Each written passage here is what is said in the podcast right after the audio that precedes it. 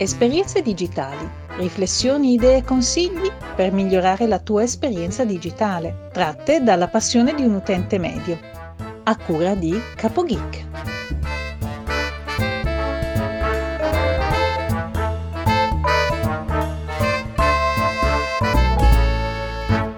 Salve a tutti, benvenuti da CapoGeek e bentrovati a un nuovo episodio di Esperienze digitali. Se mi segui da un po' di tempo, ti sarai accorto che non sono più riuscito a rispettare il mio piano editoriale di eh, pubblicare una puntata al giorno, purtroppo per motivi sia familiari che di lavoro, ma soprattutto perché sto eh, preparando un nuovo podcast che parlerà dell'argomento acqua. Ti starai chiedendo, ma effettivamente serve un podcast che parla di acqua? Ti dirò, sì, serve perché questo bene che noi tutti diamo per scontato, non tutti lo conoscono così bene come credono. E quindi a breve uscirà il nuovo podcast che si chiama Acqua 2O, lo troverai sempre su Spreaker e spero che sia interessante ma soprattutto utile. Ma torniamo a noi. Oggi voglio parlarvi di un'applicazione che ho trovato molto pratica e molto utile che serve per eh, memorizzare tutte quelle carte fedeltà che ogni giorno ci portiamo dietro che i negozi e i supermercati ci danno per ottenere punti, sconti e vantaggi. Siccome ormai stanno diventando tante, ho cercato un'applicazione per poterle scansionare e raccoglierle tutte sul nostro smartphone. Quindi ho trovato una che mi piace molto, funziona benissimo, l'ho già testata, si chiama Sto Card, esiste sia per iOS sia per Android li trovate nei rispettivi store. E per aggiungere una nuova carta fedeltà bastano pochi secondi. Praticamente con la fotocamera basta scansionare il codice barre che sta sul retro della carta e da quel momento ce l'avremo memorizzata. Una volta andati poi nel supermercato di turno basterà aprire l'applicazione fare scansionare il codice alla cassa e il gioco è fatto. Quindi ci sono più di eh, 200 carte fedeltà disponibili da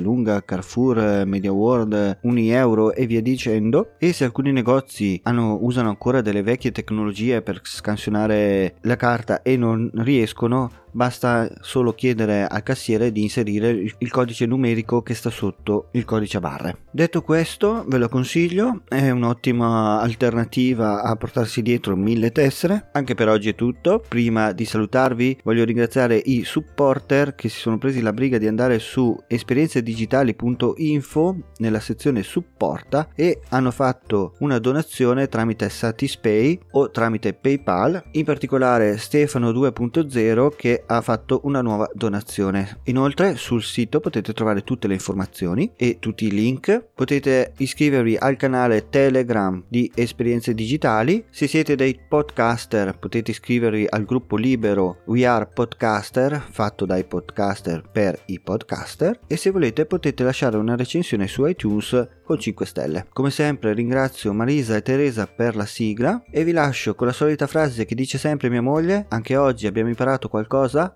non possiamo morire ignoranti. Un saluto da Capo Geek e ci risentiamo nella prossima puntata.